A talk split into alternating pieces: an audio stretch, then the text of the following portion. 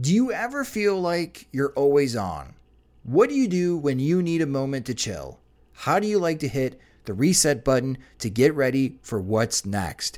These days, everything is go, go, go. It's nothing but nonstop hustle all the time with working from home and trying to stay in touch with friends and family, a million pressing social issues, and an expectation to always be on 24 7. Sometimes you just need a moment to turn off and hit reset. That's when you reach for Coors Light. It's made to chill. My moment to chill is watching baseball, especially when the White Sox are on. I like to have a Coors Light beside me. It's a great beer to have watching the games as it's cool and refreshing as the Colorado Rockies and even the mountains on my cans turn blue, telling me that it's time to hit reset. Sit back, relax, and hunker down for an evening of White Sox baseball. So when it's time for you to unwind, reach for the beer that's made to chill. Get Coors Light in the new look delivered straight to your door with Drizzly or Instacart. Must be 21 years or older to enjoy. Coors Brewing Company, Golden, Colorado. And as always, celebrate responsibly. When you rely on the internet for everything, you need speed that can handle anything. Xfinity delivers Wi Fi speed faster than a gig. Go online, call 1 800 Xfinity, or visit a store today. Restrictions apply. Gig Wi Fi requires gig speed and compatible X Fi gateway. Actual speeds vary, not guaranteed.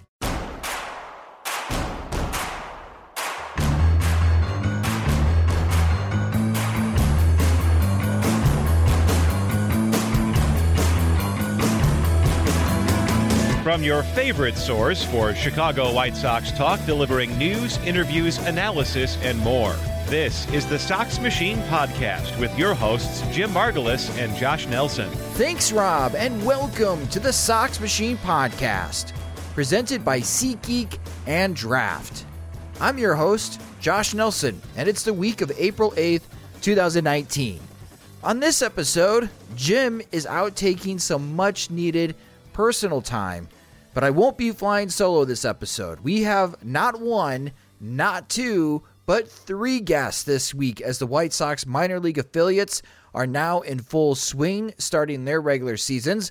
Joe Weil of the Winston-Salem Dash will join the show to talk about Luis Robert's very hot start. He now has three home runs on the year. Nick Madrigal and how long both will be with the team. Jonathan Lee calls from Charlotte to share what he has learned about the adjustment Zack Collins has made to hit three home runs in the opening weekend. And Curt Bloom of the Birmingham Barons will see the majority of the White Sox top prospects this season. What will the outfield rotation look like? And what's the latest with Luis Basabe's injury?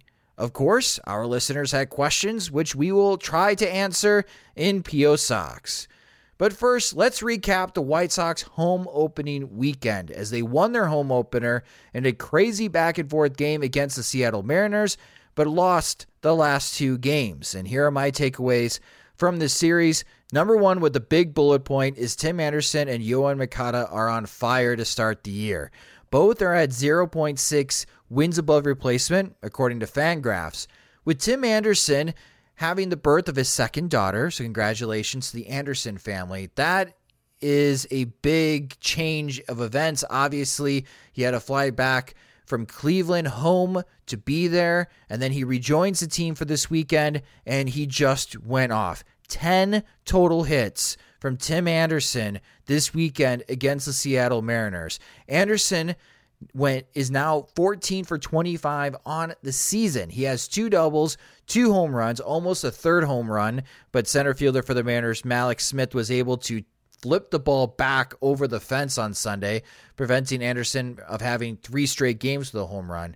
And I think the more impressive thing is that Anderson has only struck out twice. He has just one walk. We know that Anderson's not going to walk that much. But the fact that in 27 plate appearances, Anderson has only struck out twice, that is a big improvement from what we have seen from Tim Anderson the previous years. And if he consistently can keep the ball in play, uh, I think that obviously he's not going to hit over 500, but this type of success is what we've been looking for. That if he could be a 270, 280 type of hitter, uh, then he could really push up his value, especially offensively, because he's already demonstrated that power. And we know that the steals will eventually come when he feels a little bit more comfortable and he's got the timing of the pitchers in the American League. And one thing that Tim Anderson has been telling reporters after the games on what has been leading to his success has been better timing. He's waiting back more on sliders, which has been his crux in previous seasons in which pitchers would just flip sliders at him and he just whiff on them. Now he's being patient. He's waiting back and he has so much power in his swing, he can take out those breaking pitches to dead center field. You know, for those that thought, could Tim Anderson be 2020 type of hitter again? Uh, I think that is for sure. Could Tim Anderson be a 25 25 type of hitter? I think that's a that's probable. Could Anderson be a 30 30 hitter? I, I, don't know if he can get 30 home runs and 30 steals. I'm confident he can get the 30 steals. Uh, not so confident the 30 home runs. But when you're looking at shortstops in Major League Baseball today, how many uh, can you say with confidence will hit 25 plus home runs? And the way that Tim Anderson looks, uh, he looks like somebody that most definitely can hit 25 home runs this year. Uh, so terrific start for Tim Anderson. And Yoan Moncada, we talked a lot about Moncada in Sox Machine Live the previous week. And on Friday in the home opener, he was the hero driving in four runs. He had the go ahead hit, uh, which was a great reaction from the crowd. Being there in person, there was a lot of buildup during that at bat. And when he delivered that single, uh, I haven't heard that place that loud in a really, really long time. So it was a really cool feeling. Uh, Moncada, he cooled off a little bit on Saturday and Sunday, only had one hit. Uh, but Moncada now in the season is 12 for 34. Half of those 12 hits have been gone for extra bases. He's got four doubles. He's got two home runs. Uh, Moncada has been driving in runs. He's already got 11 RBIs in the year, leading the White Sox in that category. And he's got seven strikeouts, which, if you look at a percentage base, is 18.9%. Moncada last year was around 35% for his strikeout rate.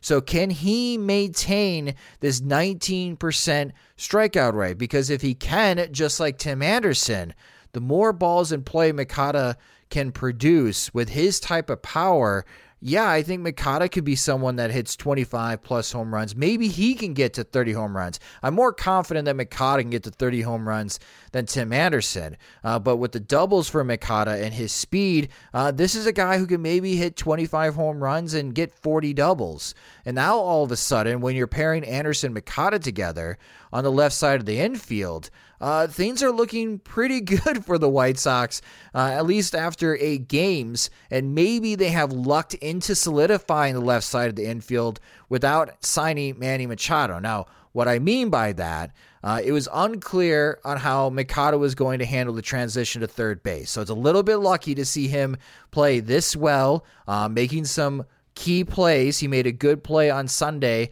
with a grounder being able to tag Dee Gordon very fast before he got back to third base to save a run. Of course, the runs came plenty later on in that third inning on Sunday against the Seattle Mariners. Um, but Moncada is making plays at third base. But again, it was unclear on how you handle that transition. And what it has done for the White Sox is that it has shifted that weakness to second base, which in theory the White Sox may have a internal long-term solution with Nick Madrigal coming up. But how quickly will that be happening? We'll try to answer that question later in PO Sox, as a few of you uh, were asking about that. So that's what I mean by luck. It was so uncertain how Moncada would handle this transition. Right now, he looks good, and who knows if he continues his pace, everyone will say, see, we didn't need Manny Machado. But Manny Machado wasn't replacing Yoan Moncada. Machado would have replaced players like Yolmer Sanchez, or even signing someone like Bryce Harper would have not stopped Eloy Jimenez from joining the team. It would have replaced Daniel Palka. And the way that Daniel Palka and Yolmer Sanchez are currently playing, yeah, everyone would prefer to have Manny Machado or Bryce Harper on the roster. But if this continues and this can last into the All Star game, maybe, just maybe, the Chicago White Sox, uh, with a stroke of luck and nice development from Tim Anderson and Yoan Moncada, may have solidified the left side of the infield, and the franchise can look elsewhere to make major improvements on the field. Maybe one of those areas is starting pitching. The second starts were not better for Reynaldo Lopez, Lucas Giolito, and Ivan Nova. Starting with Lucas Giolito, because I'm not as concerned with Giolito uh, as the other two. I'm really not concerned with Ivan Nova. Uh, we'll get to Nova in a moment. But with Giolito now, after two starts, he's pitched 11 innings. He's allowed nine hits, seven earned runs. He's got 12 strikeouts to five walks. So that's a good ratio for Lucas Giolito to strike out a walk rate and also a strikeout per nine rate as well. The hard hit, Giolito has only allowed 35.7% of the pitches he's thrown uh, were considered a hard hit, something faster than 90 miles per hour as far as exit velocity. Uh, it was just he wasn't able to repeat his command, uh, get into a good rhythm. He was constantly falling off the mound in his start against the Seattle Mariners. And that's something to pay attention to in Giolito's next start. It doesn't get any easier for Giolito. He's the probable starter for the first game in the Bronx when the White Sox play the Yankees next weekend. And the Yankees are starting to hit some power. If you didn't watch how many runs they put up on the board against the Baltimore Orioles this past weekend. So it'd be important to see if Giolito can repeat as far as his pitching motion, we we've seen him at his best when he was able to stay consistent against Kansas City, but when he gets flustered and maybe if he gives up a run early, it, it appeared that it threw him off as far as his rhythm against Seattle and things really came apart for him. So something to pay attention to is the rhythm of Lucas Giolito, and if he can continue to build confidence and have a quick start in the game, that will give him a better chance to last five to six innings and give the White Sox a quality start. Reynaldo Lopez is a concern at the moment after two starts. Only nine innings thrown. He's allowed 12 hits, 10 earned runs. He has eight walks to seven strikeouts. So that's that's not good on any way that you want to try to paint this at the moment. And you may say, well, it's just two starts. And I would agree with you. But Lopez has allowed three home runs. And remember what I said about Giolito's hard hit rate? Giolito's hard hit rate is 35.7%. That's about league average. Lopez is at 48.4%. That's one of the worst rates in all of Major League Baseball early in 2019. And the average exit velocity of hitters making contact against Lopez is 93 miles per hour. So he's not missing bats and he's getting hit hard. And if he's not in the strike zone, hitters are not chasing. That is a terrible combination for Reynaldo Lopez. And I am interested to see what adjustments pitching coach Don Cooper has Reynaldo Lopez make because he's been incredibly fastball heavy. Reynaldo Lopez ranks fourth in Major League Baseball in fastball usage for starters, and it is more than 60% of the time. So I don't know if he needs to throw more breaking pitches. I don't know if he needs to throw more changeups. This is something between he and Don Cooper to figure out. But right now, the game plan for Reynaldo Lopez in his first two starts is clearly not working, and it can get uglier if there are if there are no adjustments made. Good news for Lopez is that he's going to pitch the third game against the Tampa Bay Rays, uh, which the Rays are off to a great start, but by no means are they an offensive force at the moment uh, unlike Seattle is. So maybe Lopez can bounce back in his next start. And Ivan Nova, I, we're gonna. I think we're gonna see this all year. We're gonna see a good start and a not so good start from Ivan Nova. That's just kind of where he is in his career. And the difference between his start against Cleveland and his start against Seattle is that Seattle's offense is far superior than the Cleveland Indians. Nova's always going to live in the strike zone. So if he's going up against a subpar lineup, Nova's going to look good. When Nova is going up against maybe, if you want to say, an above average to even an elite offense in Major League Baseball, I think he's going to get hard and it's not going to be pretty. Kind of like watching James Shields last year. Uh, so Ivan Nova, I think, will look great in games against the American League Central opponents. I don't think Ivan Nova is going to look good against the New York Yankees next weekend and he may get shell shock. So prepare yourself for that start. Uh, but I think that's just what we're going to get from Ivan Nova at this point of his career. So right now, Giolito, can he stay in rhythm? Lopez, uh, got to go back to the drawing board and come up with a new game plan. Nova, I think he's going to look good against subpar offenses. I think it's going to look ugly when he's going up against above average offenses. Now that's recapping as far as the weekend series. Let's look ahead now to this week, Monday, Tuesday, and Wednesday, as the Tampa Bay Rays come into the South Side as the White Sox wrap up their six game homestand. The Rays are 7 and 3. They lead the American League East. Offensively, as I mentioned, they have struggled. They are only averaging 3.4 runs per game.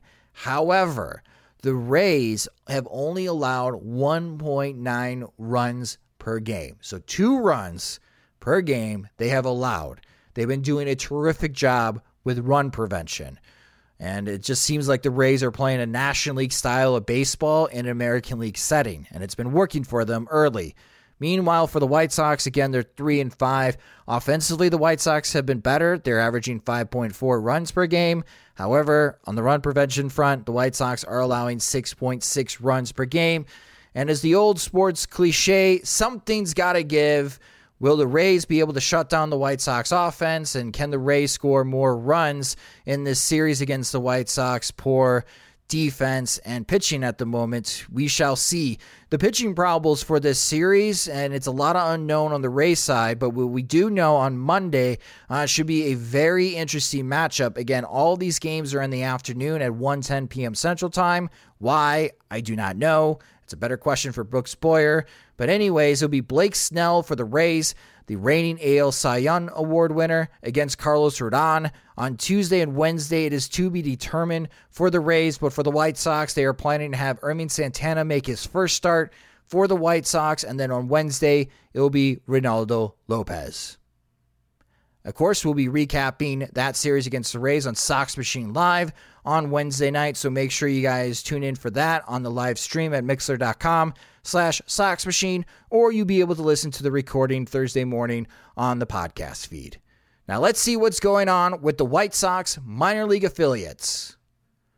This show is sponsored by SeatGeek. The ticket industry hasn't changed in a long time. There are a bunch of big companies who have been around forever, but really don't care about making the experience easier for the customer. Like I used SeatGeek for opening day for the Chicago White Sox. It was a terrific experience.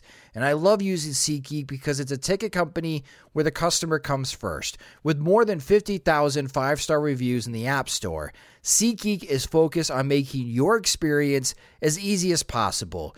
SeatGeek pulls in millions of tickets from all over the web rates each one on a scale of 1 to 10, and displays them on an interactive seat map so it's simple to find what you're looking for. The green dots are good deals, the red dots are overpriced. Plus, every purchase is fully guaranteed so you can shop for tickets with confidence. And I have the SeatGeek app on my phone. Like I mentioned, I use SeatGeek to get into the stadium on opening day. It was incredibly easy to shop for tickets. It was also incredibly easy to get into the stadium with the White Sox going paperless and all digital tickets. Uh, it was a much quicker experience than years past using other ticket sites with digital tickets. You get a QR code through SeatGeek, and they quickly scanned it on your phone as I entered in uh, gate two, and it took about two minutes to go through security, empty my pockets, having my phone scanned with the SeatGeek tickets, and boom, I was already in the craft cave uh, getting myself a beer. Uh, so if you haven't used SeatGeek before, I highly recommend it because the best part is Sox Machine listeners get $10 off your first SeatGeek purchase. All you have to do is just use promo code Sox Machine.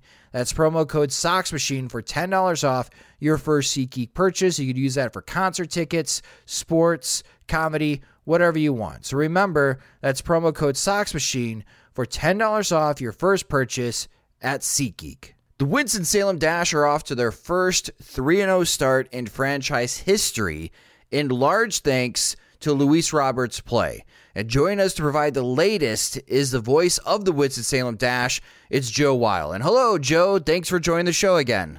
Josh, no problem. Thanks for having me again. So, Luis Robert, at times at spring training, just looked like a different player. And this was an extension of what we saw from him, Joe, at the Arizona Fall League.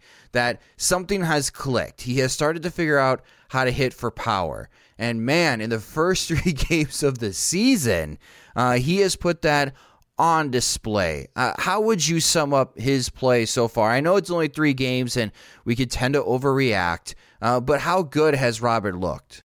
He's been he's been unbelievable. He just looks so comfortable at the plate through these first three games. He's posted uh, three consecutive multi-hit efforts, which I looked up in his in his game log just to check to see if he's done that since he started playing in the minors in the United States, and he hadn't done that before. So seven for 13 with two home runs, seven RBIs. His slash line through three games is is just is really impressive, and you know it's obviously a small sample size, and and those numbers will come back down to earth a little bit, but. Uh, he he's been remarkable so far with the two home runs he hit in game one, and he just looks like a like a new person at the plate. And I really think that he just one feels a lot more comfortable playing in the U.S. now that he's been assimilated to the culture. Two, he's healthy, which I think is really the biggest thing. I think he was just dealing with that nagging thumb injury throughout the entirety of last year, and I think that that really got to him as he never fully was healed from it as he played in Winston Salem. I remember talking to him at the end of last year during his time with Ash, and he said, "I don't feel 100%, but I feel better than when he was on the then disabled list, now they call the injured list. But I, I think he wasn't completely 100% at any point last year. So you mix in all those factors. Now everything's starting to come together. Plus, he came off a really good spring training, and he talked about after uh, he talked about that after his two homer game, and, and said that that gave him a lot of confidence entering the season. And then he's also seen Carolina League pitching before, so he knows what to expect at this level. But it's fun to see just all the tools come together and Rick Hahn, I know, talked about it after that two homer game, saying that his tools are as good as, as some players at the major league level. I mean, that is 100% true. It was 100% true last year as well, but now we're starting to see it actually come together in gameplay. So I'm going to be coming down your guys' way on April 26th to see the Winston-Salem Dash and to meet Luis Robert and the other Dash players. Uh, that's the plan, Joe. Do you think do you think Robert will be there by the time I get down? Well, I, I think so, and selfishly, I'd like to just stay a little bit longer so I can watch him. But at the same time, you want to see these guys continue to move up in their uh, careers within the White Sox system. I do think he'll be be here for for that time, Josh. So you can count on Luis Robert being here. Now, if he continues to keep up a, a, slash line of 538 average, 571 on base percentage, and an OPS of of a uh, one uh, point zero seven seven, then you probably won't see him. But um, I, I would say that you probably will have a chance to see him when he comes uh, once you come to Winston Salem in late April.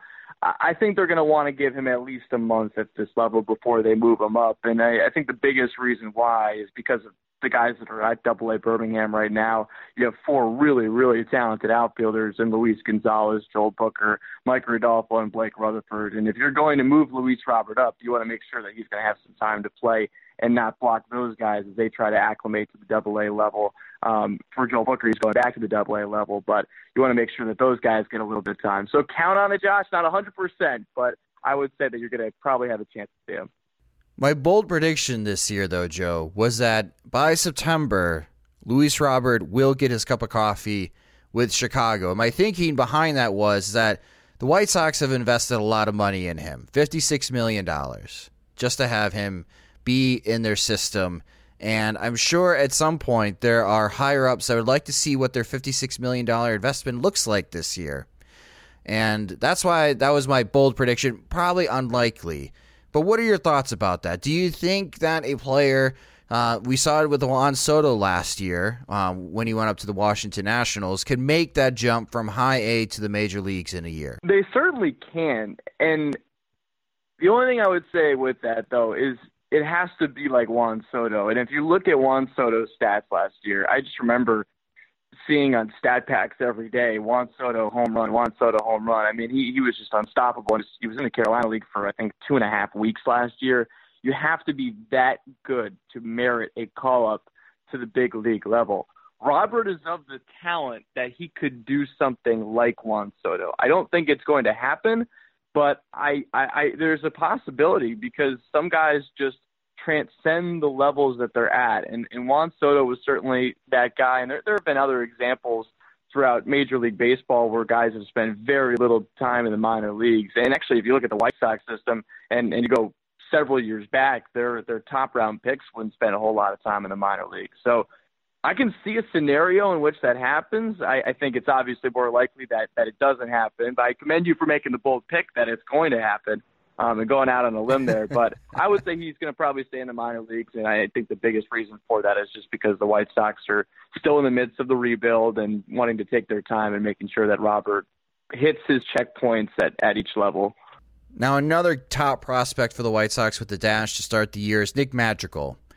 And you had Nick Madrigal on the Winston-Salem Dash podcast. I highly recommend everyone that listens to this show, you also listen to that because Joe and the guys, they do a great job of sitting down with these White Sox prospects to get a better understanding of how they tick. And with Madrigal, I mean, there's just so many angles you could take with this guy. He's a national champion um, from Oregon State. He's a top five pick, uh, selected fourth overall. I mean, there's a lot of pressure that comes with that. And with the way that the White Sox defense has started off in 2019, you're already hearing people be like, don't worry, Nick Madrigal is coming soon. Uh, you know, for Madrigal, he's not having the same type of start Luis Robert is. Before Sunday's game, he was zero for seven with a couple walks. He's already struck out twice, which sets off alarms because this guy never strikes out, it seems. Um, but with Nick Madrigal, when you sat down with him, Joe, uh, what are your impressions of Madrigal as far as the the the player that's the top five pick from the White Sox in 2018. Do you think he has the ability to grow into a star? I, I do, and I, I think the White Sox got a good one in Nick. And, and and you mentioned at the beginning stat line here for Nick. I think that's where you have to say, okay, small sample size, especially the two strikeouts he had in the game during our doubleheader yesterday. I mean that that is a statistical anomaly considering he struck out just five times in 155 at bats his first year. But in talking with Nick during that chat, I mean, you just get to know a guy that's so confident in himself, which is awesome considering he's only five seven. And you think, you know, for people that are smaller, that's something that they may be self conscious about. But Nick is just so confident in himself that he's able to have fun with it. He shared a story about uh, Eloy Jimenez, and the two would just joke with each, each other. And Nick would call Eloy Jimenez Big Head, and, and Eloy would call him Oompa Loompa. But they had fun with it, and and they just they just went back and forth. And Nick is just someone that's so comfortable in his own skin that stuff like that doesn't matter. And in talking with Nick and getting to know him, he explained to us that the reason that he never allowed his height to get in his way was because of his parents. He said that they just instilled this belief in him that you you can be the player that you've always wanted to be. You want to be a professional baseball player, go after that. You can accomplish that. Don't worry about height. And he's shown that throughout his entire baseball career, being a star where he played at Elk Grove High School in California and then going to Oregon State and becoming the Pac-12 Player of the Year as a sophomore, winning a College World Series as a junior, and then and then and then also you know being drafted fourth overall by the Chicago White Sox. That's what I've that's what I've gleaned from Nick and getting to know him is that you have a guy that's just so confident in himself. He knows who he is and what he can do on a baseball field, and nothing is going to get in the way of that. And he knows that it's just hard work he has to put in to get there. And he's not going to let the excuse of being a smaller guy get in his way. And, and I think that with that, the White Sox should be really happy that they have someone like that in their system and someone that they've invested money in. Um, because I think he will ultimately be a very productive big league player. We saw the defense last year in Winston Salem in his short tenure with us. I think the offense will come around with more time. It's just it's just still early on that front. Now with Madrigal, will we see him at shortstop this year? That's a good question, and and I haven't talked to him about that yet. I I would think that they will probably try to mix him in a little bit. We have Zach Remillard playing shortstop for us, and and throughout his minor league career, he's played third base. So depending on if Remillard goes up to Double A at some point, I would think that Madrigal will probably get a couple of reps in there at shortstop, but so far this season he's played second base. And Remillard is off to a hot start. He's six for 13 before Sunday's game. Uh, so Remillard is definitely hitting well and should be in the lineup. But it'd be pretty interesting to see if Madrigal does get some time at shortstop so he gets those reps in because you never know what the White Sox needs will be in the near future. Now, some White Sox prospects that fans are still keeping tabs on. Uh, Alec Hansen, a interesting decision by the White Sox to have Hansen pitching out of the bullpen. He's already made one appearance. It was a scoreless inning. He got a strikeout. Um, but how does Alec Hansen look out of the bullpen? And is this a permanent move, Joe? I don't know if it's 100% permanent, but I, I asked our, our manager, Justin Jirschele, and I asked pitching coach Matt Zaleski about a rotation before the season. And then they told me who it was, and I said, "Well, what about Hansen?" And, and they said, "Starting out in the bullpen." And then I, that was really all I got from it. Uh, I, I think that there's still some consternation as to to where Alec will be down the line. He did look good though yesterday, I will say, and he looks like he's in a much better mindset coming into this season. We got him at the end of last year, and and and I was having seen him in 2017 to see him come back. I, I obviously didn't want that for him. I wanted him to continue to progress up the White Sox system, but he just looks like a different guy this year. He's got a little bit more bulk to him. He looked really strong in that one inning, and he actually set down the Frederick Keys one, two, three. We'll see going forward if the reliever role is going to be his destiny. And I know when he was drafted, that was what a lot of people thought he would ultimately shake out to be. I hope that a starter role is still in his future because I think it's still there, having seen what I saw in 2017. And yes, issues did arise back in 2018 during his time with us and, and with, with Birmingham as well. But I would like to see him get at least more of an opportunity to get back to the starter's role that we saw him excel at uh, two years ago. Now, Jameson Fisher, is he in the dirt now? Is he playing first base for the Dash? That's right. He's playing some first base right now. So we don't we don't have a natural first baseman on our roster.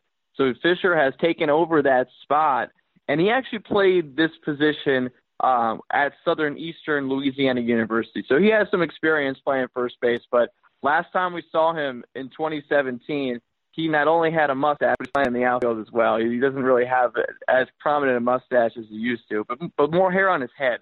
That's what I noticed. yeah, Fisher had that Chicago cop mustache. It was a beauty. uh, too bad that he shaved it off. And then from the opening day uh, on the injury front, Lincoln Henzman only lasted one third of an inning, and then he was lifted for Zach Lewis. Zach Lewis, by the way, folks, is from Palos Heights. Uh, so those that are listening to this uh, that are from that area, uh, you may remember Zach Lewis's name. Zach Lewis did really well in relief. He threw six and two thirds innings, only allowed one unearned run, six hits allowed, uh, but he struck out eight over one walk. Uh, so that was part of the story from opening day. But Lincoln Henzman, do you have any updates as far as his injury status? Yes, I do. So he experienced some tightness in his right hamstring, and actually, what happened was on on the first play of the bottom of the first inning, there was a ground ball hit to the right side. Lincoln ended up trying to cover first base as Jameson Fisher was was was fielding the ground ball, and what happened was Lincoln started to experience some tightness as he started running toward first base, and then once he got there, the throw sailed wide, and he twisted his leg a little bit, and he just he just got some more tightness in it. And, and watching him pitch the rest of the inning, you could tell that he was he was definitely not at 100% or, or really even right because he wasn't pushing very well off his back leg. From what what I've what I've heard though, and and, and for what he's told me, I actually went up to him yesterday and said, "How you doing, big guy?" And he says, "Feeling better." And and the trainers have told me that it's not a serious injury. He's going to miss his next start.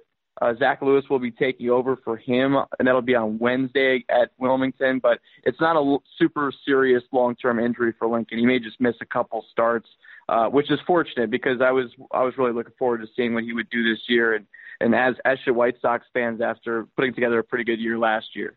You'll hear Joe all season long when you're watching the Dash through the stream or listening on the radio. You could follow Joe on Twitter. He's at Joe underscore Weil. And of course, follow the Winston-Salem Dash at WS Dash Baseball. And definitely tune into their podcast. Again, Joe does a great job of sitting down with these guys and breaking down as far as their path to where they're at with the Winston-Salem Dash. So if you want to learn more about these White Sox prospects, definitely check out the Winston-Salem Dash podcast. And Joe, as always, man, we'll have you later on the season to give us an update of what's going down in Winston-Salem. But thank you so much for joining the Sox Machine podcast.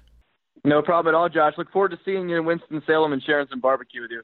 Before we join Jonathan Lee down in Charlotte, a quick word from one of our sponsors, Draft. If you love fantasy baseball, then you need to try my new favorite app, Draft. It's daily fantasy baseball, but it's unlike the other sites. On Draft, it's a live snake draft with other people, just like we do with our other season long leagues. And again, with daily fantasy sports, drafts just last one night. And when you're done drafting, that's it. You don't have to worry about trades or waiver wire. You just set it and forget it. And the best part, of course, is played for cold hard cash and getting paid out the next day via PayPal. And drafts start from just $1. So there's draft for everyone. For those that just like to be like me on the, the petty gambler side, playing the $1, $3 games, or if you really want to get testy, uh, there's definitely some $500 lobbies that you could participate in. And every single day during the season, I will be having a daily contest on draft that will range from six to 10 people in the lobby, be a dollar entry or $3 entry. And again, the rules are pretty simple. You will pick a pitcher two infielders, and two outfielders. So your team is five players. And again, with the live, live snake draft, uh, every day we participate in the best part of playing fantasy sports, which is the draft. So it's always great to see trends on which players are picked most often. I'll just tell you right now, if you participate, uh, you want to get Christian Yelich and Cody Bellinger pretty early because those guys are typically going one, two in our drafts. And you could join me on Draft for one of the daily contests. Uh, first thing, download the Draft app in the App Store. You could also play right from your computer at draft.com. And for a limited time only, Sox Machine listeners get a free entry into a real money baseball draft. So if you want to participate in one of the Sox Machine daily contests, uh, go sign up on Draft and use promo code SOX. That's promo code SOX and when you make your first deposit, you're going to get a free entry into a money contest. So you can participate in the Sox Machine Daily Contest. You could beat us with your free entry ticket and come away with pure profit. How awesome is that? So to get started and play with other White Sox fans all season long in draft, search draft in the App Store to download the app onto your smartphone or go to draft.com and enter promo code SOX. It's not just Luis Robert who is starting 2019 on a tear. Zack Collins in Charlotte already has three home runs and a triple as the Knights have scored 24 runs in three games to start the season. What's working for Collins and how is everyone else starting the season down in AAA? Well, now joining us is our man down in Charlotte. It's Jonathan Lee. And hello, Jonathan. Thanks for taking the time to come back on the show. Josh, thanks for having me. Man, what an explosive start for Collins. Complete opposite start from last year, which he really struggled out of the gates with Birmingham. Uh, what's been working for Collins to start 2019? Yeah, he's been great so far. Like you said, he's got three home runs. He's got triple. Uh, he just looks like he's comfortable here. He it looks like he he is. This is where you know he he's he wants to be. He's been moving around here in the last couple of years, and you know after spring training, they have a you know the trip to Arizona, and then they they get up here within short notice. So once you get into the season, I asked him yesterday. Once you get into the season, do you get more comfortable as far as living arrangements, as far as uh, living here in Charlotte and getting accustomed to uh, what you're doing, and and all that plays into getting more comfortable on the field, and it really looks like that's translating well, obviously, uh, with his play because he's he's playing he's playing lights out. He's playing great defense behind the plate uh, he got his first start at first base a couple nights ago, and uh, he is, you know, as I said, he, as you said, he's been great so far. He's not in the lineup tonight. Uh, he says that when he starts, when he when he uh, he's been rotating here between catcher and first base, and he'll know the day before whether he's going to catch or whether he's going to play first base. So I asked him yesterday in the post game what his status is for today, and he said, "I think I have a night off," and he does. He has a day off. He is not in the lineup today, which I'll be posting here in about five minutes. All right, so we know that Collins can hit for power, and as you mentioned, defensively he looks good. What is the rotation going to be like? Because again, you do have Seby Zavala. So last year, like we saw in Birmingham, Zavala and Collins will be splitting catching duties.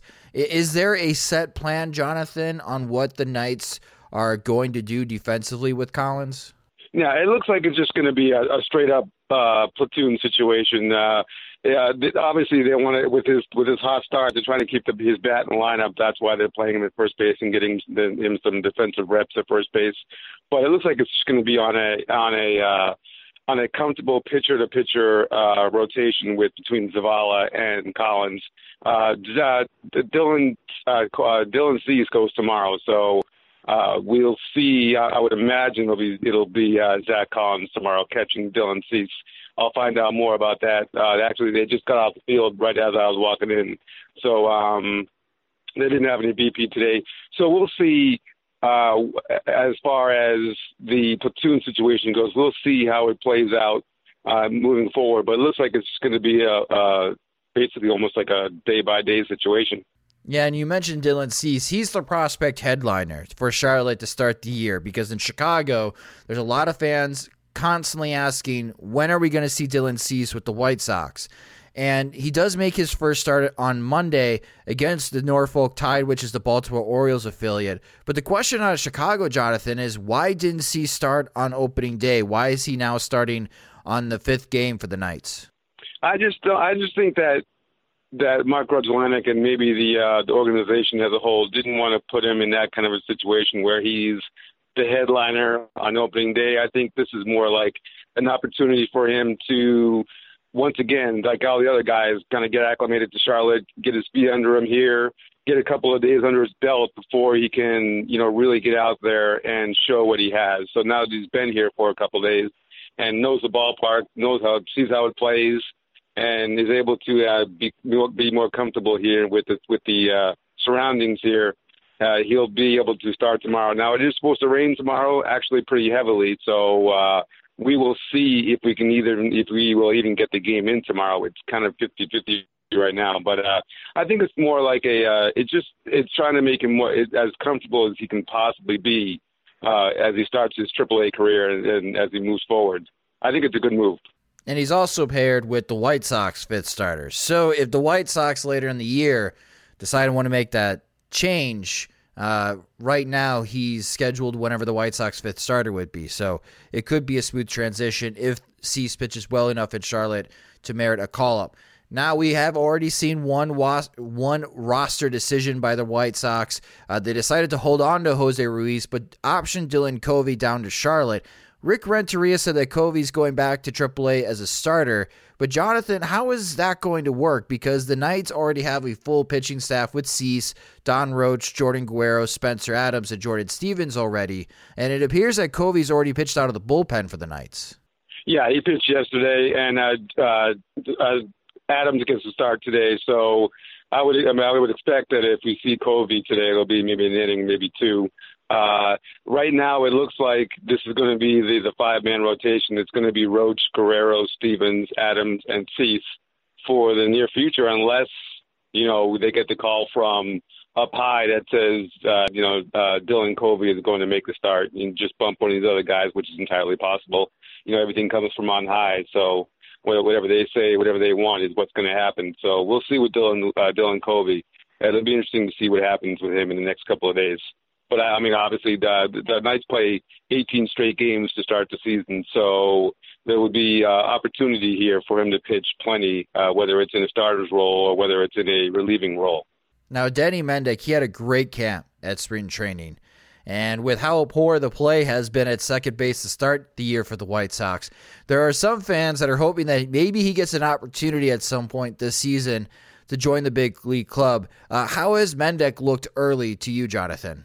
He's looked great and he's got a great attitude. Uh, I've only talked to him a few times here, but he seems like a great kid.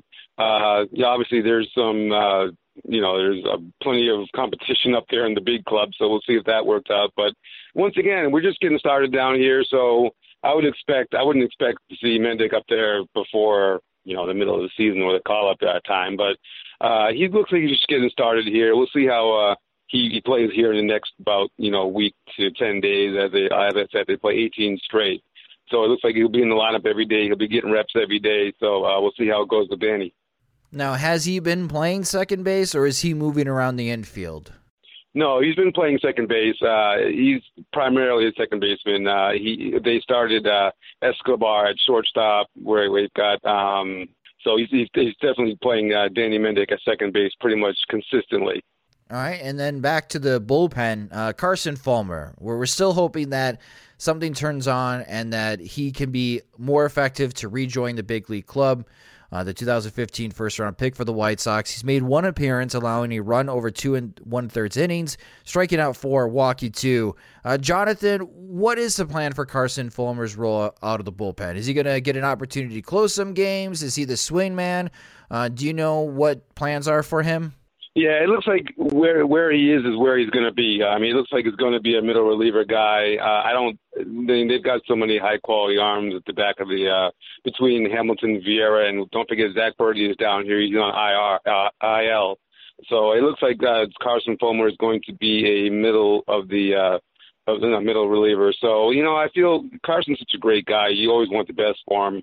Uh, he uh, a couple days ago. He really uh, he had he had he had recorded two strike uh, two outs within the first 19 pitches. He was one pitch away from getting out of the inning uh, before he surrendered a hit the other night, and that turned into uh, uh, surrendering two more runs, one earned, and then ended up throwing about uh, 13 or 14 more pitches before he could get out of the inning. So he's kind of a situation where uh, he's he's he's only one. It seems like this is very consistent. He's one pitch away from getting out of the inning, and maybe it doesn't go his way, and then you know it kind of snowballs into you know a bad inning or a bad couple of innings. So you hope for the best for him. It just looks like the way the uh, the rotation is set up and the way the end of the of the uh, bullpen is set up. Looks like he's going to be a middle reliever guy here in Charlotte in the short term. We'll see how it plays out.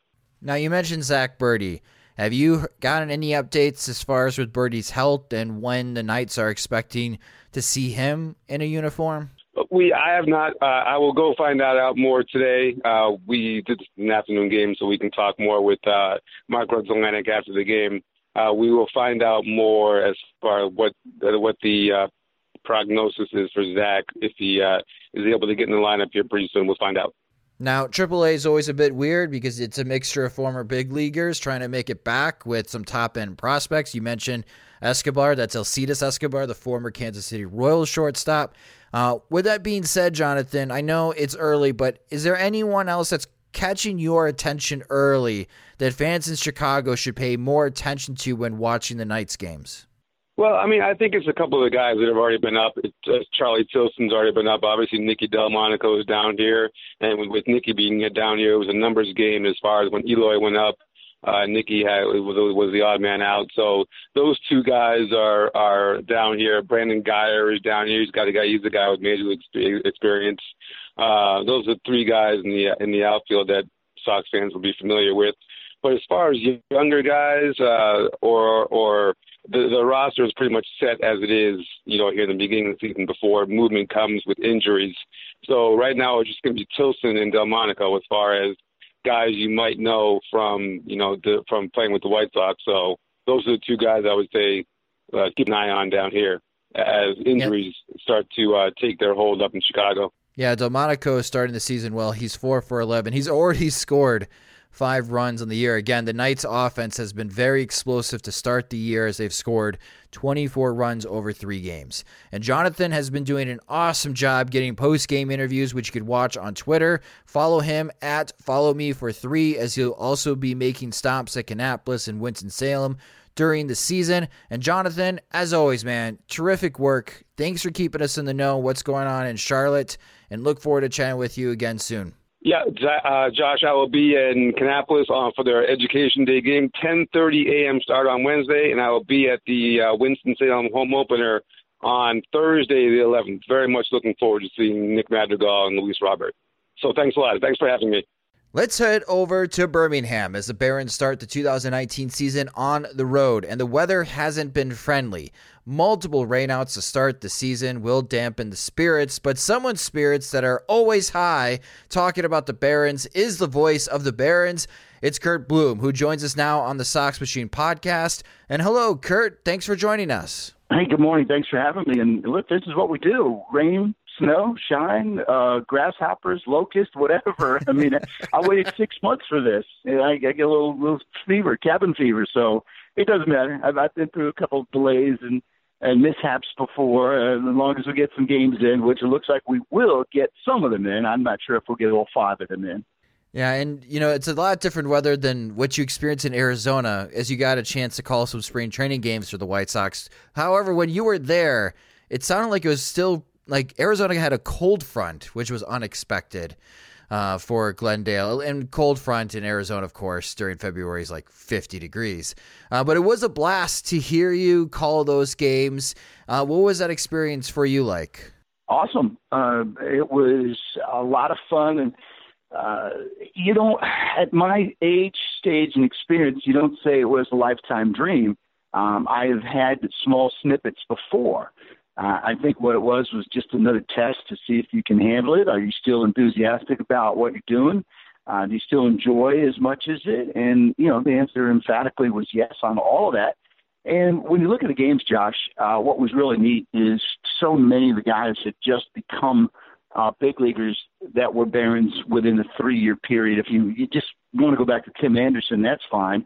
Uh, and then Luis Gonzalez, who's you know down in our locker room now, he had a lot of time when I was there, and uh, a lot of the um, j- just a, a bunch. Ryan Bird, just so many names that were familiar. And I was telling somebody, it wasn't Frank Thomas, Jack McDowell, uh, that group anymore. Uh, Robin Ventura, you know, these were all guys that had recently spent time in Birmingham, been a part of our franchise, um, and it was it was just like they you know graduated as as we say. Uh, so it was a lot of it was it made it easier, made it relaxed, and um, you know certainly if you can't enjoy that, man, you better try something else. That's true. Uh, there are going to be some big prospect names with the Barons to start 2019, and more coming with Luis Robert and Nick Madrigal waiting in Winston-Salem. Uh, but White Sox fans, when I was asking, or at least polling, you know, what are you guys most interested with the Birmingham Barons this year? Uh, Curt, they said the manager, Omar Vizquel. A lot think that Vizquel could be a future White Sox skipper or a manager with another Major League Baseball team. Uh, what are your first impressions of Vizquel, the manager? Had my first time yesterday because again the, the crazy weather and the delays and the stoppages and everything like that to talk with him one on one. And the first thing is that whether it's the Hall of Fame or managing White Sox or managing somebody else, his first concern, his primary concern, is what's in front of him, and that's the Birmingham Barons. And, and, it reminded me so much of Terry Francona. Uh, Omar is more uh, more right now focused on what he can control in his own locker room. Can he control if the phone rings and says you're in the Hall of Fame? Absolutely not. Can he control if uh, a major league club says uh, we need you for an interview? No, he can't control that. So he's going to concentrate and focus on what's in front of him. Um, I think the only down part is that he he physically has not been feeling up to snuff. Um, he caught some sort of a virus, uh, uh, nasal nasal congestion, something or other, out in Phoenix before he left. So I expected a guy that, that would just be a ball of fire, and, and he's just been probably a, a half a step below where he usually is or will be.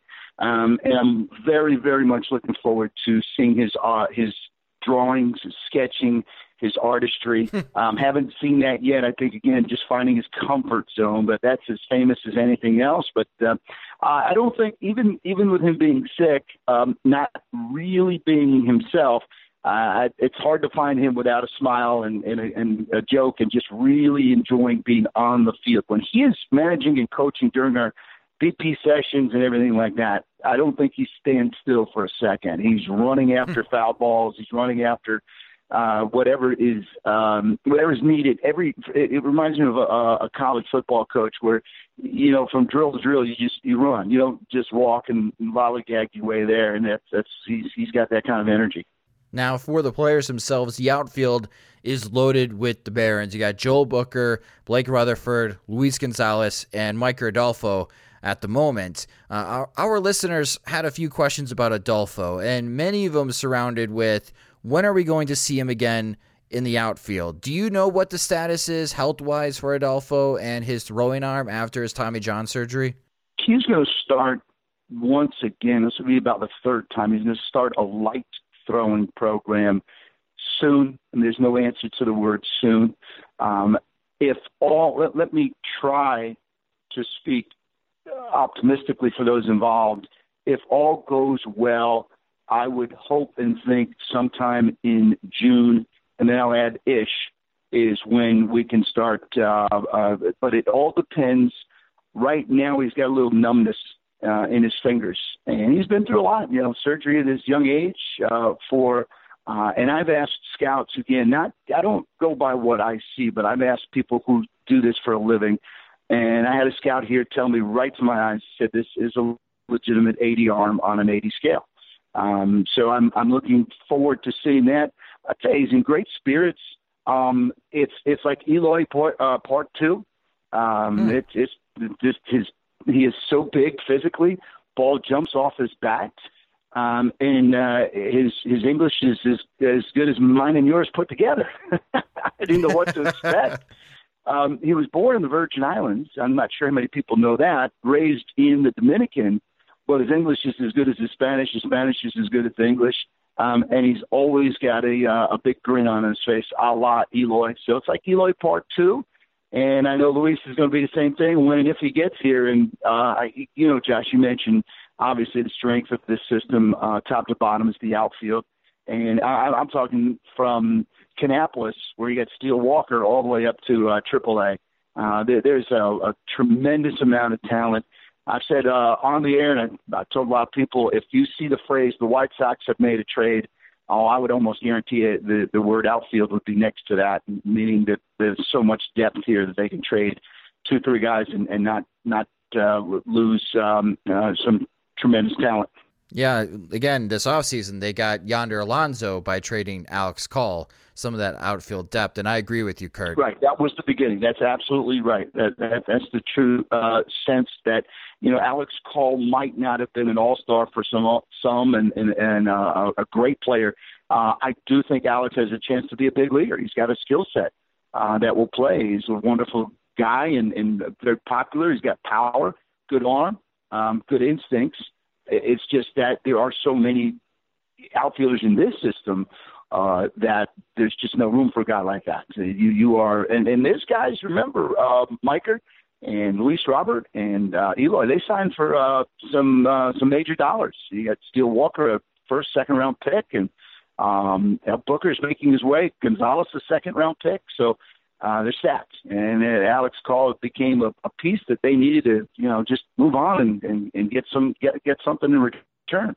Now, there's another outfielder that, sh- you know, if everything went well in spring training, there were no injuries, uh, we'd be talking about, and that's Luis Basabe.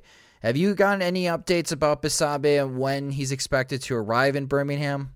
I do. I, I thought it would be June, but I have been told now sometime in May. So he is getting. He's already oh, starting oh, playing um, getting closer. And uh, the, the the good thing about this crowded outfield is that Omar had that last year, and he was telling me that he rotated almost on a daily basis, left, center, right. They just kept like in a big turnstile. Um, it won't be like that. I do think of the guys that we're talking about, Basabe projects as your best center fielder, although I could get an argument uh, from people who like Joel Booker because of uh, Booker's speed. Um, I saw Luis Gonzalez play a lot of right field in spring, and, and he was terrific. And yet Omar tells me he likes him in center. So I, I think of all of the guys we talk about, though, I mean, again, it's crazy with all that talent. I, because I've seen Basabe play, uh, his speed, his instincts, and his arm in center – I, I would think he slightly uh, would be above the other guys we mentioned. Plus, he's got about a, a half a year of experience here. So I think he's scheduled here. Uh, that's what the, the, the word is. I mean, schedules can change. Um, if, if indeed uh, an outfielder or two went down in Charlotte, uh, he might have to be promoted early, or he can move Booker up and and and uh, insert uh, Basabe, and and then that does not even include two homer first game of the year, Luis Robert. So uh, it, it's a heck, uh, one heck of a, an issue. And Josh, you've been around the, the, the system a little bit, and for those White Sox fans that follow, this problem right now they have, which is one of the greatest that, that Rick Hahn and Chris Getz can have, this is what they thought was going to be with the trio of outfielders of Courtney Hawkins, Keenyn Walker, and Jared Mitchell that trio never turned out. It just didn't work. Now, not only is there a trio, but there is the backup and a backup and a backup plan too. So it, it took a while to revamp, and it took a, uh, um, a false start from those other guys who did not pan out. But that position is now you just pick one; it's solid, and there's not a lot of. Uh, I, I would not right now want to be an outfielder in Great Falls or Kannapolis going next year. You know, just where where do you get? You, know, you just have to wait your time. You'll be an old man by the time you get to Birmingham. That's true. Uh, you know, one area that the White Sox there is some uncertainty long term at first base uh, as Jose Abreu becomes a free agent after this year. Now, of course, things can change. He could sign an extension and be on the south side for a little bit longer. But many look at Gavin Sheets as a possible internal solution for the White Sox long term at first base. Uh, he didn't display a lot of home run power, though, last year with the Winston-Salem Dash. In your time with the Barons, Curt, have you seen a player who may have not hit a lot of power at high A, but when they have arrived in double A, they were able to untap some of that potential? Well, it takes a while. I think that the, the last one that I remember like that would be Magglio Ordonez. And uh, he was a complete unknown when he got to Birmingham and wound up – and one of the numbers Josh look at is doubles as much as home runs. And Magglio had 40 some odd doubles.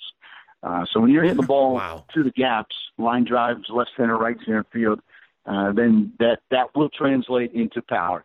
Uh, with, with Sheets, I, I, I know you're absolutely correct. There's really, with all due respect, there's not a lot below. There's not a lot in his way above. I mentioned that on the air. Um, that this is really he is the guy of the future. Uh, now, the White Sox have been notorious both on the mound and at the plate. The key word for them is power. Right now, he doesn't have the 25, 30 um, home run power, but you know what? I'll take a 295 hitter, 10, 11 home runs, and hit the ball in the gap. Uh, you know, the guys are like Mark Grace made a pretty darn good career out of uh, things like that, and uh, uh, just just to name one or two, you know, Joe Mauer never hit for a lot of power, but he was such a great hitter. Uh, so, if the Sox are patient and if uh, Gavin does not jump out of his shoes to try to hit those home runs, um, you, you've got an incredibly talented kid with with a great lineage. His dad played in the big leagues. Uh, smart kid, went to Wake Forest, and uh, he's got a, got a, got all, everything you would want. Uh, everything you'd want in your you know potential first base prospect of the future. Now, on the pitching side, one of the names that I'm going to be tracking is Jimmy Lambert because Jimmy Lambert was having a nice season in 2018 before getting hurt. Uh, he's already had one start for the Barons this year. How did Lambert look in his first start? Not as good as he did at any of his five dominating starts last year. I don't, I don't think that's a surprise. Again, when you're looking now at uh, weather conditions, false starts, back end of a doubleheader, rain, fog. Uh, you know, the only thing missing is, like I said earlier, locusts and, and grasshoppers and, and, and uh, volcanoes. Um, it took him an inning, two innings to command and to get comfortable. Uh, one thing that it took me a while, and I think it's important for your listeners to understand, when you go to big league camp like he did, by the time you get sent down to minor league camp, you're not on a routine at all. And Lambert has not thrown a lot of innings. So this is kind of breakout stuff for him at this moment for this year. Um, that has nothing to do with last year, but for this year, it's going to take him two or three starts, it appears, uh, to get back to where he was. And I, I went over his chart when he pitched. He had five dominating starts last year. Uh, that, that second last one, 10 strikeouts, I think it was one hit, and uh, fastball that moves and he gets it, he's able to elevate with it. Really good breaking ball, but he just could not find the the key word would be his rhythm. His rhythm was off uh, in his first starting uh, first start rather here. Same thing with Tanner Banks and you know, guys like that rely on rhythm as much as anything else. But I bet you if we did this in a month, Lambert will put up his numbers. I'd be surprised if uh, if he doesn't. Yeah, I'd be too, because I think this is somebody that's waiting in the weeds for the White Sox pitching prospects that could really surprise some people and rise up. He definitely showed some great stuff last year, and hopefully we get to see that in 2019. Well, it should be a very tough Southern League this year. There's a ton of talent there, and hopefully the Birmingham Barons rise up to the top and compete for the Southern League title. It'll be very exciting as uh, it's been a while since Birmingham has had this much talent at one time. Uh, and it'll be very exciting. Again, still coming to see later this year Luis Robert and Nick Madrigal. But you will hear Curt Bloom on the call for every Barons game in 2019, either on the radio or during the web streams. You can follow him on Twitter. He's at Curt Bloom, the number four, and follow the Barons on Twitter as well. They're at BHAM Barons. Curt, as always, thank you for taking the time to come on our show and look forward to hearing many gonzo calls this season for the Barons. Yeah. Yeah, thank you very much for having me. I, I have to. I'll end it with this. There was a, a home run by Yonder Alonso, and one of my famous calls already was Gonzo Alonso. I got a lot of grief about that one. I enjoyed it, but thanks for having me. Anytime, check in uh, whenever we can help. Okay. You've stuffed our mailbox all week with questions from your tweets and Facebook posts. Now, to cure your curiosity on the White Sox, here is P.O. Sox. Thanks, Rob. And yes, this is our favorite part of the show where you, the fans and listeners, get to ask the questions. It's P.O. Sox, where you submitted your questions to us via Twitter by tweeting them to us at Sox Machine, posting your questions on our Facebook page at facebook.com slash Sox Machine, and helping support the show and the website by becoming a friend at patreon.com slash Sox Machine. And I will be answering your guys' PO Sox questions this week. We got a great set of questions here. The first question we have uh, comes from Zach on Twitter. And Zach is asking Is there a bold yet appropriate trade that the White Sox can pull off to offset the dwindling free agent class given all these extensions. I feel everyone needs to get creative now. And Zach, I agree with you. And Rick Hahn also agrees with you. His latest interview that he did for 670 The Score with Lawrence Holmes, uh, he touched on that. When Lawrence Holmes asked Rick Hahn what he thought about of all these extensions, that Hahn admitted that moving forward, teams are going to have to make more trades than they are going to invest in free agency. And it seems like the White Sox, when they're making those big moves, are more comfortable doing it via trade than signing a free agent. And remember, the White Sox didn't sign a free agent third baseman. They went out and traded for Todd Frazier. And the White Sox weren't really looking to sign a starting pitcher. They traded for Jeff Samardzija, and we just saw it uh, here this season trading for Ivan Nova, uh, even trading for James Shields, which, man, does that deal look worse every single day. We see Fernando Tatis Jr. perform for the San Diego Padres. But back to your question here. Who could be some targets for the White Sox in maybe next off season? And I think there are two bold, and I do think they are appropriate trade targets. And yes, they're both outfielders. And I think the first one is a little bit more realistic, and that is Starling Marte from the Pittsburgh Pirates. Marte next season is going to be 31 years old, uh, so he's going on the opposite side of the aging curve. He has two years remaining on his deal, and they pay out to just $24 million. So to have a player on the caliber of Starling Marte for two years, $24 million is right in the wheelhouse for the White Sox, and the White Sox and the Pirates have made several deals over the years. And using ZiPS for the projection model for the next two years, ZiPS believes that Marte will be a 2.6 wins above replacement in 2020 and a 2.3 wins above replacement in 2021. Now, why Starling Marte? Just because there's a lot of uncertainty still with the White Sox outfielders on how they're going to progress through Birmingham. And as we're seeing with Eloy Jimenez, Jimenez is not lighting the world on fire. Uh, not like I thought he could do when joining the White Sox. He's still getting some hits, but they're all singles. So even if the White Sox are stacked with all these outfield prospects, uh, and typically, with White Sox history uh, of new players coming up uh, and not lighting the world on fire over the years, and that also includes free agent signings that they have made, uh, that it may be better off that the White Sox do have a veteran presence in the outfield to join Eloy Jimenez. While you can see if Luis Basabe can adjust to Double A and Triple A Major League pitching, to see if Micker Adolfo can regain his strength in his throwing arm after Tommy John surgery. And how quickly can Luis Robert go up the system? Again, my bold prediction is we could see Luis Robert. Now, out of those three options, uh, I think is the most likely. We'll see with the White Sox in 2020. Uh, that Luis Robert could play center field, and maybe you move Starling Marte to right field, and you still have that outfield depth in Luis Basabe and Micker Adolfo, or maybe you can use them to send over to Pittsburgh to get a deal done. Uh, but the White Sox need more proven veteran bats that we can count on uh, to produce, or at least be able to count on, and we could watch them produce uh, on a daily basis. Uh, so I think Starling Marte is a appropriate trade target. Another one is one that we saw this weekend, and that's Mitch Haniger with the Seattle Mariners. Now the problem with Haniger is is that he's yet to hit arbitration. So yes, Mitch Haniger is playing for the league minimum right now, and man, are the Seattle Mariners getting surplus value. Now you may be asking, why would the Mariners then be interested in moving Mitch Haniger? And I'm glad you asked. Haniger next year is going to be 29 years old. So he's leaving his prime and he's entering his first arbitration year. Could he be making 4 million, 5 million? And what is the direction the Mariners are taking?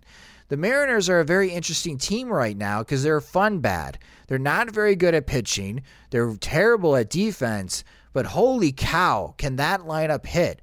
Is that lineup going to average close to eight runs per game the rest of the season? I don't think so. And are the Seattle Mariners interested on holding on to Mitch Haniger when he's going to be 29, 30 years old if they're not sure if they're going to be a contending team over the next two years? Or would they be interested in flipping Mitch Haniger for some younger prospects that they can plug into the major leagues and they can give them more time as they kind of go through this quasi rebuild uh, that they're planning to have as they try to get younger. If they're interested in that, ZiPS is projecting that Mitch Haniger is going to be a three and a half wins above replacement player in 2020 and 2021. And for Haniger, again, he's not a free agent until 2023. The problem with Haniger is that that would be a trade that would hurt the White Sox as far as prospect depth. That's something like you're going to have to move Luis Basabe. You're going to have to move Dane Dunning uh, over to Seattle for Mitch Haniger. Uh, but, you know, with Haniger, he can hit. He really can hit, and that would be an offensive presence into the White Sox lineup. Uh, again, I know I'm picking two outfielders here, and, you know, you could also look at starting pitching as well that the White Sox will need help with. But I just feel that, yeah, even though the White Sox have all these outfield prospects, they're not all going to emerge and hit the ground running and being players that you can count on to be three wins of and above replacement type of outfielders. They're gonna they're gonna need some time to adjust to the league. And because of that, if you want the White Sox to compete in 2020 and 2021, uh, maybe they would be better off having a veteran hitter in that lineup uh, to help carry some of the load. So that there you go, Zach. Two options for you: Starling Marte and Mitch Haniger. I'm sure you guys have some ideas as well. So definitely leave them as far as on the podcast page at soxmachine.com, or you can hit me up on Twitter at soxmachine underscore Josh. The next question we have comes from Russell the Canine. And Russell is asking, with Jon Jay out, who is next in line for right field at bats if Daniel Palka keeps floundering? Well, Russell, uh, that guy just got sent to Charlotte. That's Ryan Cordell. Uh, so at the moment, I'm not quite sure. I mean, we could see maybe an outfield alignment of Eloy Jimenez in left field, Adam Engel more in center field, and Leury Garcia back over uh, to right field. Um, that's what you. What's that's those are the options that Rick Renteria has at the moment, uh, especially with Ryan Cordell being sent back down. Uh, if Palka continues to struggle in the upcoming weeks, uh, I don't know. It would have to really tie into Jon Jay's health status. If Jon Jay is ready to join the team, then that's an easy swap. Jay gets activated from the disabled list. Palka gets optioned back to Charlotte if Palka continues to struggle, let's say he gets to Chris Davis levels where he's over 40, uh, I don't know if the White Sox make a swap then, where they bring back Ryan Cordell, or maybe they even bring back some like Nicky Delmonico uh, to come in to be on the roster until Jon Jay is healthy. So, Russell, a lot of this is tied to the health of Jon Jay. Uh, but it'd be interesting to see in how the White Sox play this if Daniel Palka continues to struggle and remain hitless in the upcoming week. So, great question, Russell. Thank you so much for it. Our next question comes from Dump Ump, and Dump is asking how long do the White Sox stick with Yolmer Sanchez as an everyday starter? I think there is a platoon for the White Sox at the moment. If it's a right handed starter, we'll see Yolmer Sanchez. If it's a left handed starter, we'll see Jose Rondon. Now, that may not make sense when you're looking at the splits. Jose Rondon's been much better against right handed pitching uh, in his career than left handed pitching. Uh, so be interested to see how Renteria handles this. I. I think the White Sox would like Yolmer Sanchez to be the everyday starter. Uh, with Rondon obviously gain some playing time at second base or maybe even at shortstop to spell some time and give Tim Anderson some rest or maybe even at third base and have Moncada DH some games while Rondon gets more time in the field. Rondon is the super utility guy. Uh, but it is a little disheartening to see on how Yolmer Sanchez has started this year, and he's kind of the same boat with Daniel Palka. If he continues to struggle, do the roles flip? where Jose Rondon is the everyday second baseman and Yolmer Sanchez goes back to being the super utility because of his poor play. Uh, that would be interesting. And even more interesting is what the White Sox want to do with Yolmer Sanchez if he continues this poor play after the season. Yolmer Sanchez is making $4.5 million. He enters another year of arbitration next year, which almost always guarantees a pay raise. And quite frankly, if he's not going to go back to the level of play that he's had the last couple of years, where he was an average major leaguer, yes, he was ex- overexposed, playing every single day. Uh, maybe the White Sox decide that that's not five, five and a half million dollars uh, worth spending.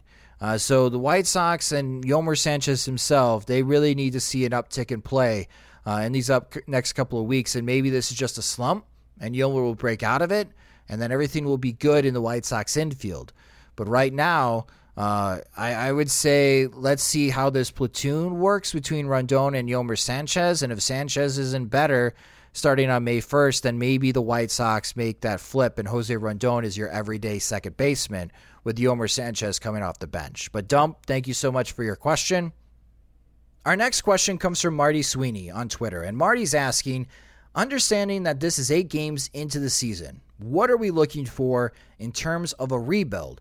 None of our pitching seems to work, and we have two, maybe three players that will be on the winning roster. So, Marty, this is a good question. And the way I'm looking at it to really try to simplify it is with position players, I'm looking at weighted runs created plus. Runs created is to try to encompass all offensive metrics and contribute on the success that player has. And the weighted part is factoring in park factors. And for weighted runs created plus, it's a percentage stat. So 100 is league average. So for hitters for the White Sox, we need to be looking for hitters that are above 100 on weighted runs created plus. On the pitching side, they have a similar stat. This is on baseballreference.com called ERA plus. And same thing, 100 is league average. And we as fans should be looking for pitchers for the White Sox that are above 100 on ERA plus. And if you can do that, both offensively and pitching, uh, most of the time you will see a pretty good wins above replacement.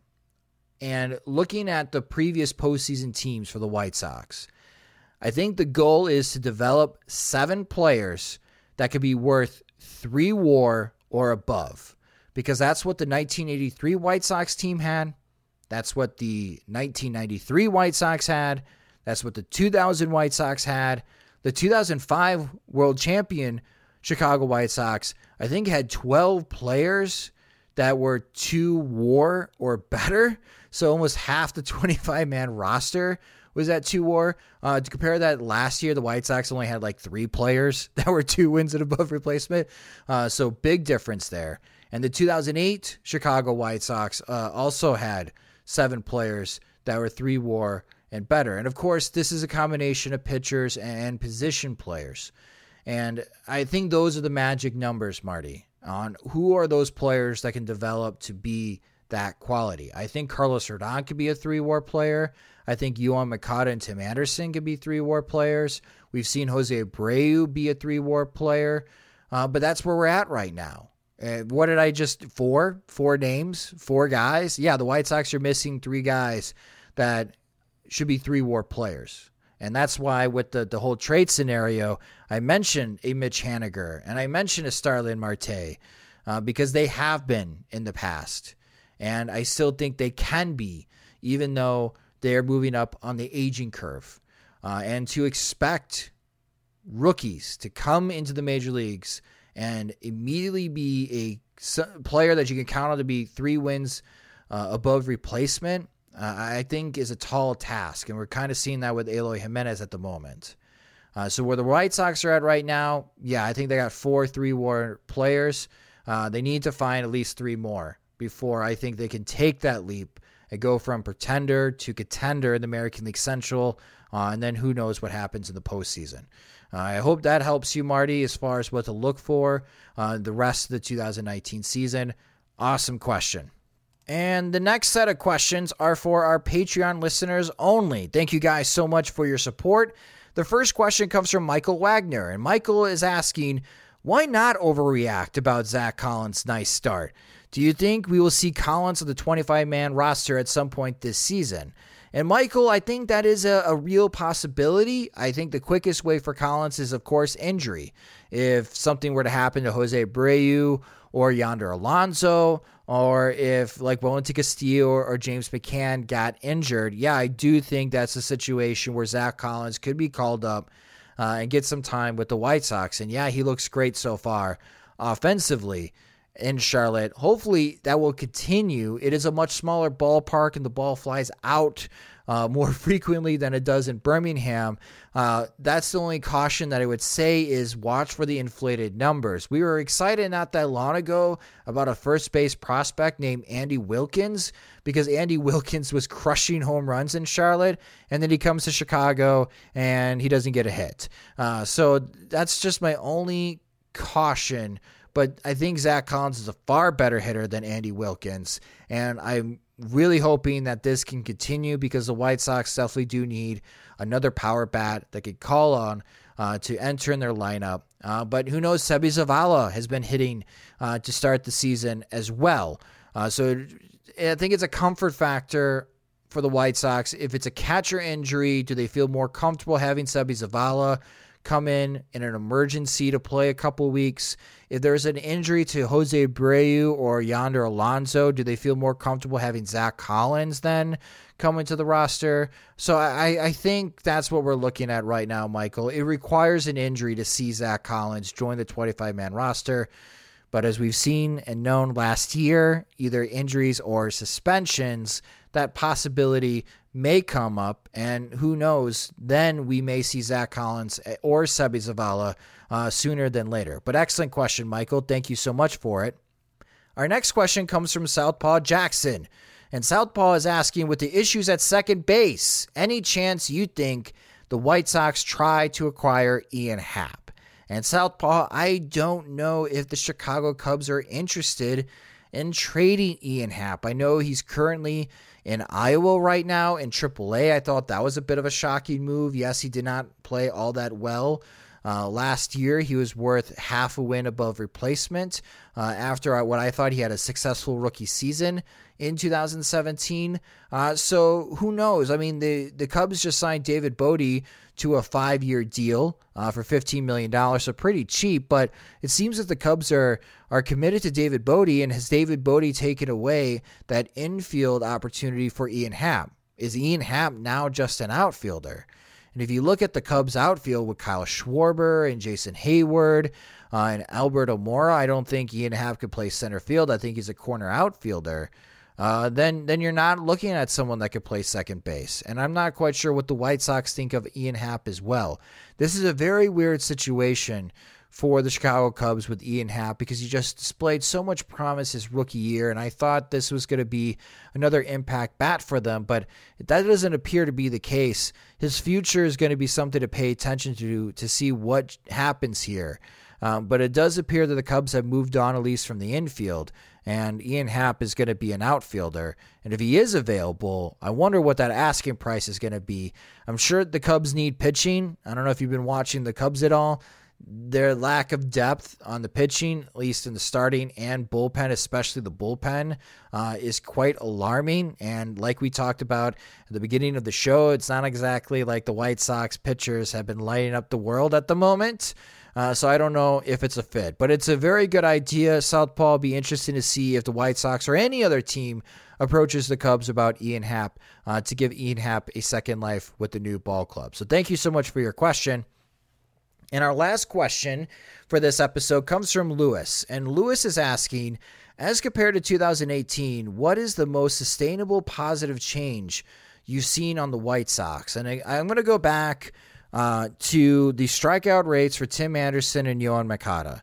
I think if Yoan Moncada can keep his strikeout rate uh, at 20 or below 20%, uh, that I think everything we've seen from him offensively will be sustainable. That this is going to be a guy who will hit 40 doubles and hit more than 25 home runs, and who knows, might be an all star at third base.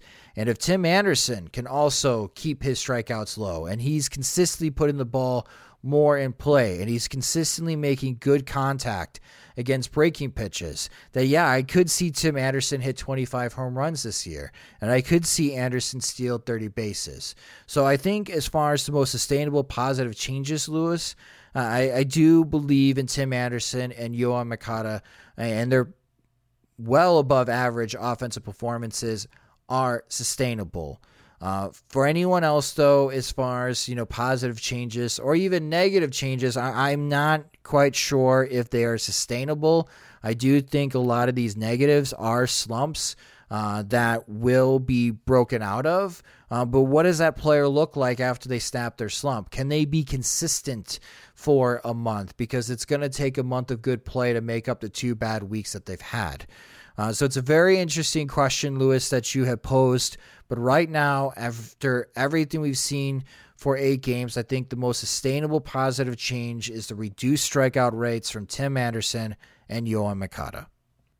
And thank you to everyone who submitted questions this week in PO Sox. Awesome questions, as always, guys. Thank you so much for submitting them. If you have a question for us in a future episode of the Sox Machine podcast, again, follow us on Twitter. We're at Sox Machine. Like our Facebook page at facebook.com slash Sox Machine and help support the show and the website by going to patreon.com slash Sox Machine to sign up. Uh, we have several tiers there, uh, depending on what type of support you want to give us. Our Patreon supporters always get additional content. They got an opportunity to ask questions to the minor league guys that they will only be able to hear the answers on their special edition of each Sox Machine podcast that is ad free. Uh, and we also give away cool swag. You want a Sox Machine pint glass? They're awesome. We got a tier for you that you can sign up and get yourself a Sox Machine podcast uh, pint glass. Uh, so again, if you're interested, go to patreon.com slash soxmachine to sign up today to become a friend of the podcast and the website. And that will do it for this edition of the Sox Machine podcast. Again, thank you to our three guests this week and Joe Weil, Jonathan Lee, and Curt Bloom for joining the show. We'll have those guys on throughout the course of the season. If you just discovered the Sox Machine podcast, you, you can subscribe in a number of ways iTunes, Spotify, Google Podcasts, and audioboom.com slash Sox Machine. The Sox Machine podcast is a production of SoxMachine.com, your home for all things Chicago White Sox baseball. I'm Josh Nelson. Thanks for listening.